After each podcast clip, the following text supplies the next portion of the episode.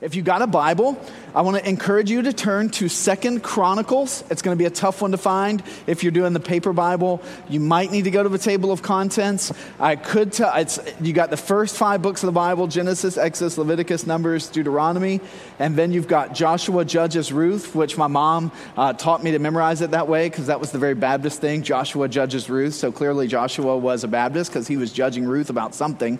And then you get First and Second Samuel, First and Second Kings, and First and Second Chronicles. So if you're looking for it in a paper Bible, go to the middle with Psalms and then go just back toward uh, your left, and you might get to Chronicles. Second Chronicles chapter 7 is what we're going to look at this morning. And. Um, and this week, uh, I think we have a slide up of, of Boston. Uh, I, I, do a thing uh, where I'll take groups on a spiritual history walking tour, particularly when we have a team in town from out of town. This week, we had a team here from Greer, South Carolina, who helped us run a kids' camp during the week. It was a smashing success. We had a really, like, a whole lot of fun. And then after we got done with the kids' camp, we went into downtown and I tell a few stories about our city and our city's history and how God really has been at work in this city since John Winthrop uh, and the Puritans pulled the boat up in Charlestown in 1628. And God was here before that, but we've seen him at work in our city for almost 400 years. One place I'd love to go is to what used to be called King Street, now it's State Street in the old State House. Uh, if you were to have looked at um, the old State House 300 years ago, it would look something like this. You would pull up at Long Wharf, and you would look up King Street, and you would see the old state house. It was the seat of the British government in the New England, uh, in the New England region, and uh, and so on. But on, on July 18th, 1776, two weeks after the Declaration of Independence was signed, uh, a couple of people uh, came, brought the Declaration to Boston, and they step out onto the balcony at the Old State House. And for the first time in Boston, the Declaration of Independence was read here in our city. And, um, and so, momentous event every year. Uh, on the 4th of July, people will gather down there on that very spot, and someone will step out in colonial garb, revolutionary garb, and they'll read the Declaration of Independence. How many of you have been down there on the 4th of July and seen it? I know I haven't. I haven't even seen it. Barb, you literally might be the only one in the room. Has anybody other than Barb ever been down there? None of us. We're all sleeping in on the 4th of July. Barb is the early riser on the holiday, very disciplined, unlike the rest of us.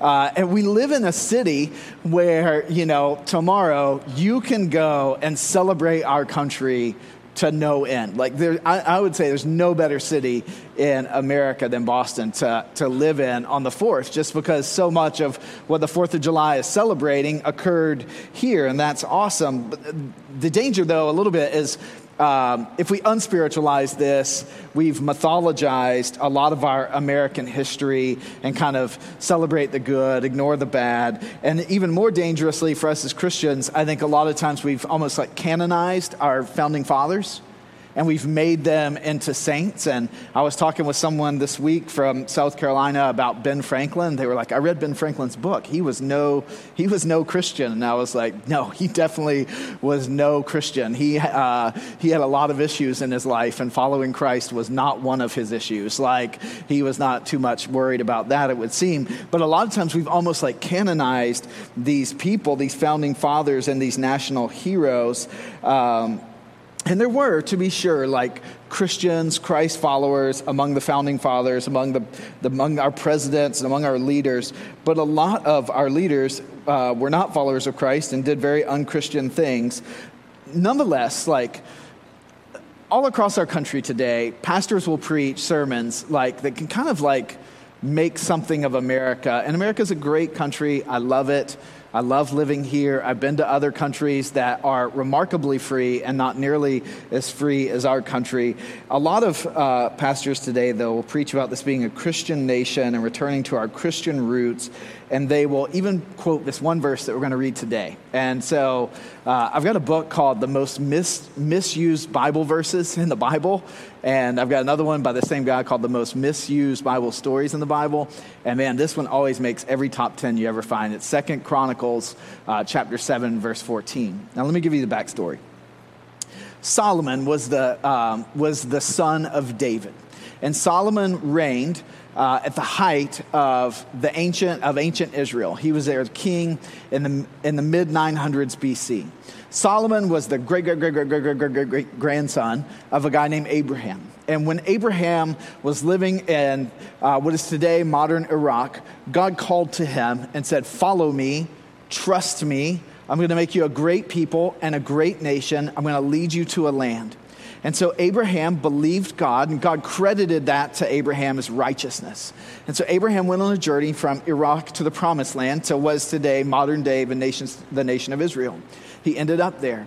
And God began to birth a people. Abraham, there's nothing different. He wasn't a different race. It was that he believed God and he became a people out of his belief. And these people had a complicated history. They didn't settle right off in the promised land. After just a couple of generations, they end up in slavery in Egypt. And after several hundred years, God frees them, brings them back to the promised land. They kind of settle the land. And God says, I will be your king. And they said, No, but we want a king. We want a human king. And finally, God says, If you want a human king, I'll give you a human king. So they get this guy named Saul. He's not a great king. They get another king named David. A lot of us have heard of David. He wrote a lot of the book of Psalms, probably about a third of them. And, uh, and then David's son Solomon begins to reign and rule. And God put something in David's heart that he would build God a temple. And God says, Look, that's a really nice ambition, but I don't need a house. And David just keeps going, keeps going. And finally, God says, Okay, uh, you can't build it because you're a man of blood, you're a man of war, but I'll let your son build it. And so Solomon builds himself this huge palace, and then he builds God this huge temple. This is all happening around 950 BC. And so he builds this thing and he dedicates it. And there's this beautiful dedication ceremony, and fire comes down from heaven. And it's this amazing story of Solomon setting apart the people of God. But God's covenants always had a caveat to them. God said, I will bless those who, I will bless you if you will follow me and trust me. But if you don't, I'm, it's not that I'm going to curse you, it's I'm going to remove my hand of blessing. Like if you don't want me, God is a gentleman, he says, I will let you go your own way. And within a generation, literally, the nation splits in two, and there's sort of passive aggressive civil war. And the northern kingdom, where Jerusalem is not, ends up being carried off and scattered into exile, and the 10 of the 12 tribes of Israel just cease to be. But the two southern tribes have some pretty good kings and a lot of bad kings. And over the next couple of centuries, they wander away from the Lord. And finally, in the 500s BC, four, 300 something years after Solomon, God carries his people away into exile. So they're exiled and they're enslaved, and their city is destroyed. They're in exile for 70 years, and after 70 years, they're allowed to come back. And all they see is just rubble as they get back rubble and remnants. The temple was destroyed. A new city has been built on top of all the destruction. And finally, somewhere probably in the 400s or 300s, the book of Chronicles gets written. And it's God's people recounting their history of their kings, but after 600 years, including years of being enslaved and exiled and their city being destroyed. And so in first, first chronicles tells the story of first and second samuel which are the stories of saul and of David. And then Second Chronicles tells the story of King Solomon and the kings after him. It's all about the people just coming to grips with God made us all these promises and we did not follow him and we did not obey him and look what it cost us. And by the time Chronicles is written, there is a temple there, but it's not as grand and it's not as glorious and the city is never as safe and the power of the nation of Israel is never as great. And now uh, when you get to Chronicles chapter 7, they're recounting 600 years later, 500 years later, this Solomon prayer at the, dec- at the dedication of the temple. So let's read together uh, 2 Chronicles 7, verse 11. And then we're going to go to verse 15, I believe, this morning. So Solomon finished the house of the Lord, the temple, and he finished the king's house, his house all that Solomon had planned to do in the house of the Lord and in his own house, he successfully accomplished.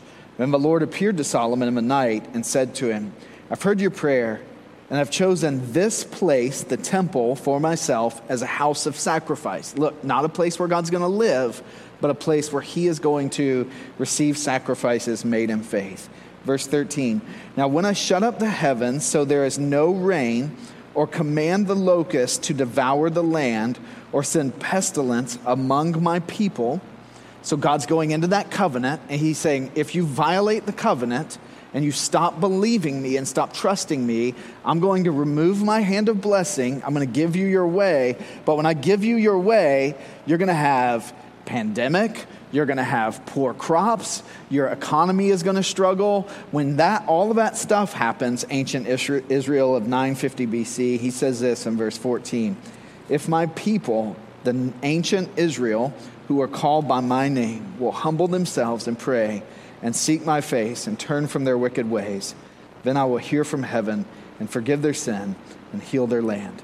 Now my eyes will be open and my ears attentive to the prayer that is made in this place.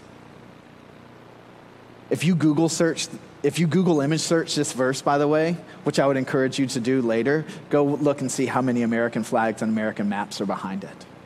The crazy part is that is not, God is not talking to or about America at all. Recalling Solomon and the temple dedication, they write this five, six hundred years later, but they're writing it about a specific moment and a specific people. So, what's actually said in those verses are a couple things. God says, If my people, and when God's talking about this, he is talking about the nation of ancient Israel. It is a nation that does not exist today. You might say, well, isn't there a country of Israel? They, there is. It is not the same thing as ancient Israel. This is a nation that ceased to exist in the 500s BC, and this nation has never existed the same way, this covenant people the same way. They were a 12 tribe people with one king at this time. And God says something about this place. He is talking about 10th century BC Palestine, the ancient Near East between the Mediterranean and the Jordan. God says, I'm going to bless this place in the 10th century BC. And then he's talking about this land.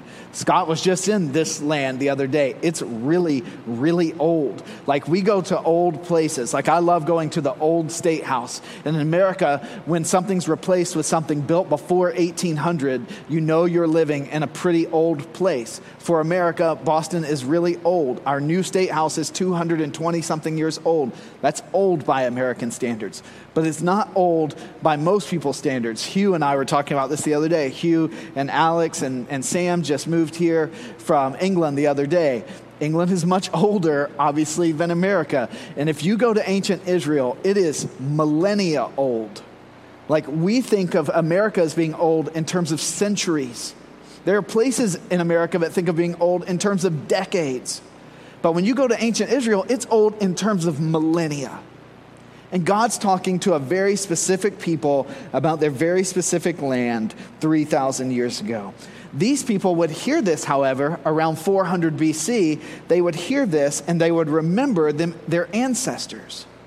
As this was being read to them, they weren't thinking he's talking about us they're thinking he's talking about great, great, great, great, great, great grandpa, the king, King Solomon. They hear that and they remember their ancestors. And they know they didn't do what God told them to do here. And this is the saddest part. Because as amazing as singing I surrender all and surrendering all, as amazing as the potential that's unlocked when we do that, there's equal sadness when God asks to surrender all. And we say, Nope, I'm all set. I don't trust you. I can't do it. I'll do like this much, God, but don't ask me to do this much. And what happened, the Lord asked them to do this much. He asked them to trust and obey and believe. And they said, God, that's too much. And so, what, the way that played out, by the way, in their nation in the nine, 950s and 800s and 700s is they had the temple. It was there, it was beautiful. It was beautiful, it was unbelievable the gold and the precious stones and everything that surrounded it. But on every hill in ancient Palestine, they also put idols to other gods and goddesses. And so they were like, God, we love you. We've got the temple. A couple days a year, we go to we go to temple and we worship and we offer sacrifices. But all the other days of the year, we've got all these little idols up here just in case you're not enough. And God's like, I'm enough. I'm enough. But God, what if you're not enough? And we got to keep these up here in case you're not enough. If, the dr- if, if we go into drought, God, we've got to keep a rain idol up here on the hill so we can pray. And God's like, but I told you I'll protect you from drought. And if a, a pestilence of locusts comes, God, we've got to keep, we've got to keep this crop, this fertility God and Goddess up here on the hill so we can pray to them if it happens. And God says, I'm enough. If you'll just trust me, I'm enough. And then they say, but God, what, what, if a pandemic comes and, oh man, God, what if, what if our people are sick and we're uncertain about our life? Uh, we've got to keep this God uh, or goddess up on the hill so that we can pray for health. It's the goddess of health, God. And God says, yeah, but I promised you, if you trust me, I'm enough. I'll protect you from the pestilence. And they just say, God, we can't do it. It's too big an ask. We can't do it. And they don't. And God being a gentleman, gives them over to their ways. They would hear, they would be hearing this prayer. They would read this in Second Chronicles 7, and they didn't think about them. They're thinking about how it was promised to their ancestors, but their other ancestors didn't believe it. And now they're living in the wake of their family, their ancestors' unbelief. Solomon here heard this. This actually happened to a real man named Solomon. He heard God's words, and he would want to lead God's people in God's promised land to be holy and blessed and repentant. This really did happen to a person, an extremely imperfect person. Solomon was insanely wise. You know, Solomon's the guy who said, let's cut the baby in half and, uh, and give both moms some baby. And one of the moms says, no, no, don't cut the baby. And, and, and then he knows that's the, the actual mom. That's King Solomon. King Solomon was also a terribly um, prolific man when it came to all things sexual, and he had uh, hundreds of wives and concubines, or as I thought of them when I was a kid, porcupines, and he had all of this going, and like he he just he was n- no hero. God was the hero of the story, but Solomon, this really was promised if they would believe and uh, follow, then God would set them apart and bless them as they were a repentant people. I've often heard this verse, though, so many times. If America, if America, or if Christians in America called by my name will humble themselves and pray and seek my face and turn from their wicked ways, then I will hear from heaven and will forgive their sin and I will heal America. I've seen this on bumper stickers. Anybody ever seen this on a bumper sticker? Yep, a couple of you. Anybody ever seen this on a t-shirt? I've seen this on a lot of t-shirts. You probably you native Bostonians probably haven't seen this on as much stuff. I'm telling you, there's parts of the country where this is on everything. Like it's on everything. I've seen it on t shirts, I've seen it on bumper stickers, I've seen it on billboards going down I 75 uh, in middle Georgia south of Atlanta and north of Florida, it's probably on multiple billboards. There's this deep belief that if Christians in America will turn from wealth or war or abortion or sexual sin or broken families or like it was in my family as a kid from like watching MTV and listening to rock and roll or rap music, then if we just did those things, God would heal America as if this happened was being written to America. Let me just tell you a couple quick things. There are no, this is going to be the most obvious thing you're ever going to hear in church. Get ready. There are no verses in the Bible about America. Like, if you're confused, I've read the whole thing a couple times. America is nowhere in here. Like, God did not write the Bible for America. He just didn't. Like, that is really, really obvious, but there's a lot of us who get confused about it, especially when we read verses. And some verses definitely apply, but we have to under, begin to read the Bible for what it actually said, not what we want it to say. And then we have to wisely discern what it actually meant for the people it was written to and then we have to build a bridge over to how it applies for our life. No Bible verses are about America. It could also, by the way, before we just think, oh, he's just bashing America, people in Great Britain can do this. People in France could do this. People in Sweden can do this. In Norway, you know, in, in Sweden and in Sweden, uh, they have the Svenska kyrka, which is the Swedish church. So on your paycheck, the church takes out a portion of your income and pays it to the church. No one actually goes to church in Sweden anymore. I've been there multiple times. Nobody goes, but part of your paycheck comes out. Like if any nation could claim to be a Christian nation, it would be the nation where your paycheck withholds money to go to the church, like, right? So they could claim it. I've thought about Rome. I thought about the Ukraine, uh, deeply Christian places. I thought about Ethiopia one, and, and Egypt, where the church is as old as the church is like right from Acts 1 8 and Pentecost, by the time you get to Acts 9, we just read the other day in small group about the Ethiopian eunuch. Listen, the church in Ethiopia is 2,000 years old.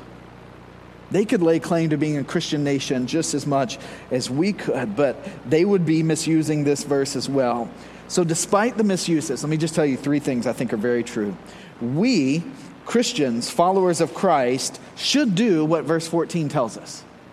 This is not written to America, but it is possible for us to glean some principles in here that would be really good. And these are three that the verse explicitly tells us to do.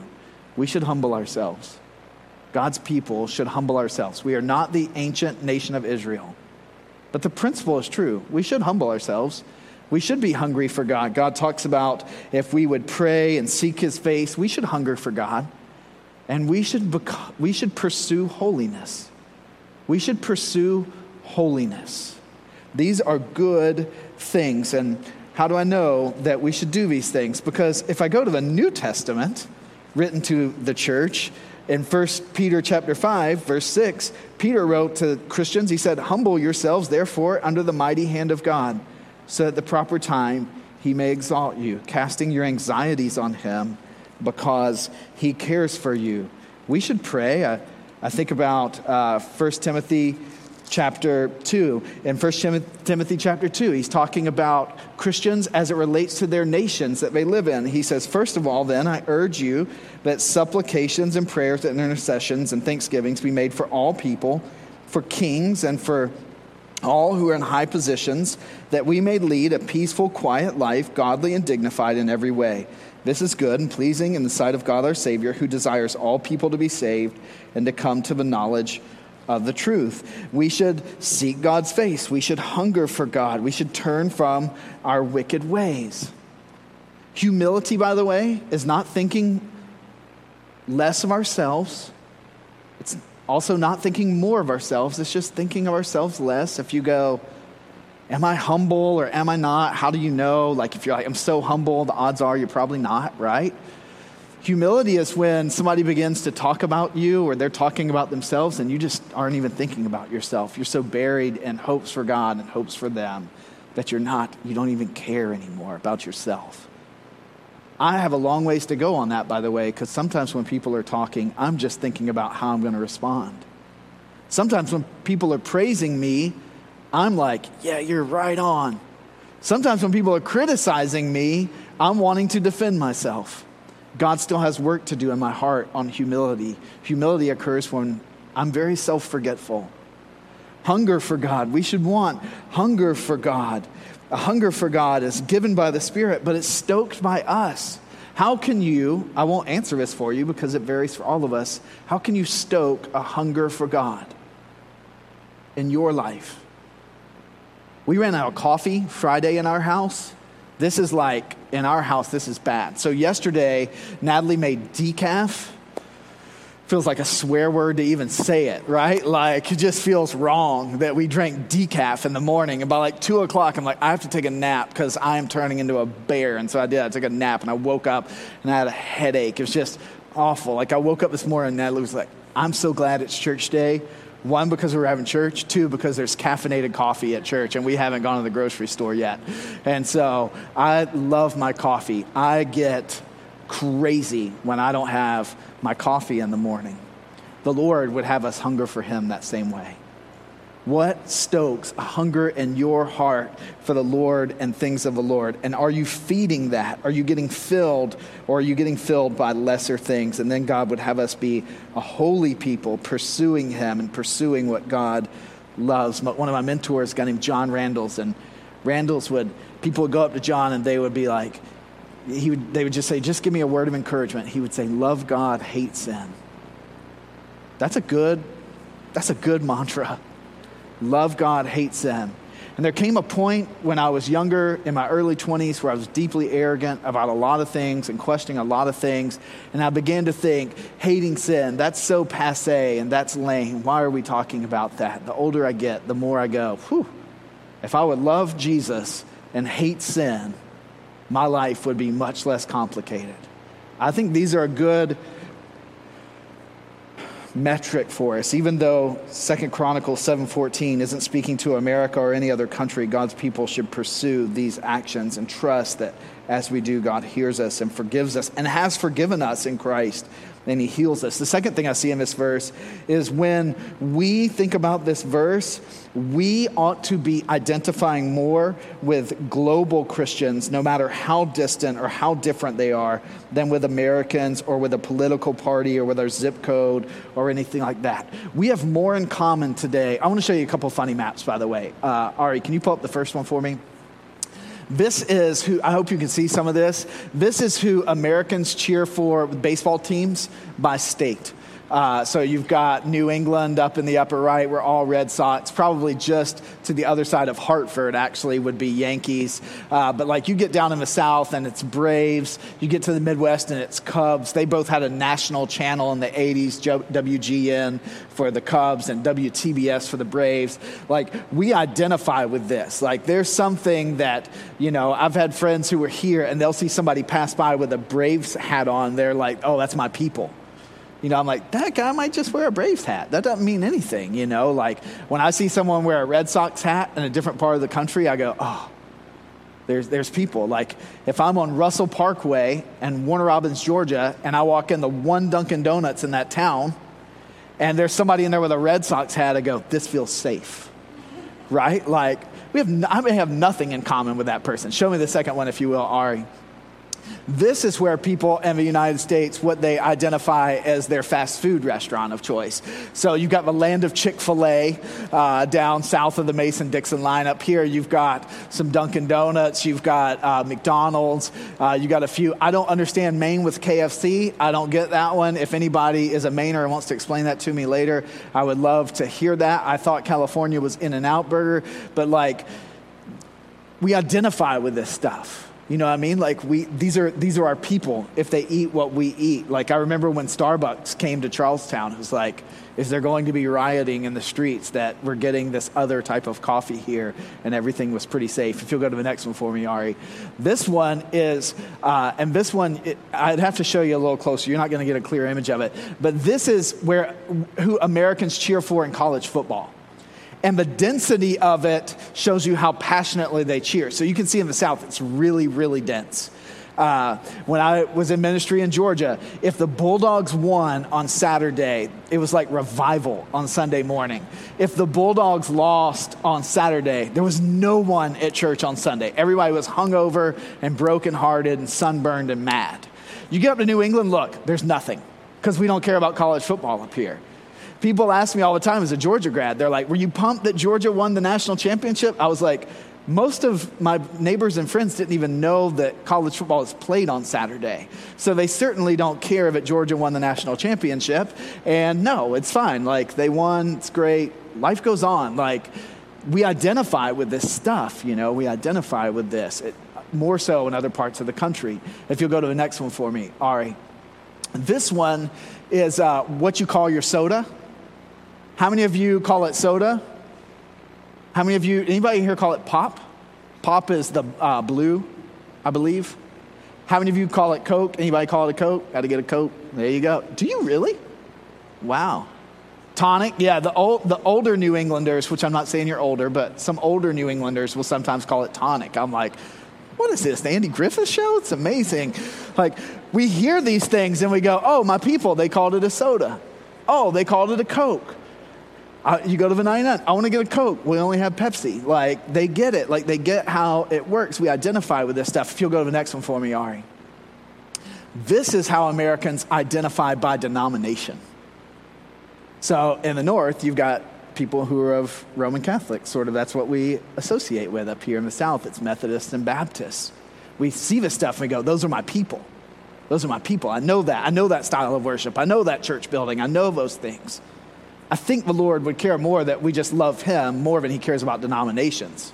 If you want to see any of these maps up close later, by the way, I can send them to you. Go to the last one for me. Why do I say all that?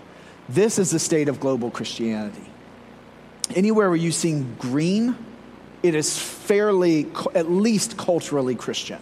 There's access to the gospel. Anywhere where you see red, there's little to no access. We could talk about this all day. I would love to talk about this all day. If you would like to get coffee and talk about this, I would be more than happy to talk about it. But here's what I want to show you. If you look at sub Saharan Africa, you see that it's deeply green.